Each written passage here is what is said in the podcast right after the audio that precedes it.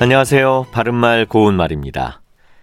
대단하지 않고 하찮은 것을 뜻하는 표현으로 별 볼 일 없다라는 관용구가 있습니다.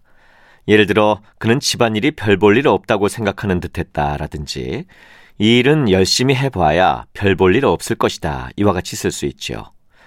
한편 이 관용구에서 없다 대신 있다가 들어간 별 볼 일 있다는 보통과 구별되게 다르다를 뜻하는데요. 기계가 오래됐는데 전문가가 와야 별 볼 일 있겠어 이렇게 말할 수 있겠습니다. 이 관용구에 나온 별 볼 일이라는 표현에서 별은 보통과 다르게 두드러지거나 특별한을 뜻하는 관형사로 주로 없다나 아니다 따위의 부정어나 부정적인 의미의 명사 등과 함께 쓰이곤 합니다. 예를 들어 그와 나는 별 사이가 아니다. 별 부담 없이 내 생각을 말해줬다. 이와 같이 쓸 수 있는데 여기서 별은 관형사기 때문에 그 뒤에 오는 표현인 사이나 부담과는 띄어섰습니다. 근데 이와는 달리 별을 뒤에 명사와 붙였을 때도 있습니다. 안부를 물을 때 많이 사용하는 별일 없어요 라는 표현에서 별일이 바로 그런 경우죠.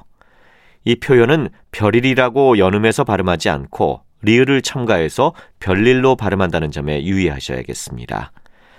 참고로 역시 안부가 궁금할 때 많이 사용하는 별거 없으시죠 라는 표현에서 별고는 특별한 사고라는 뜻으로 관형사와 명사가 합해진 표현이 아니고 원래 한 단어입니다.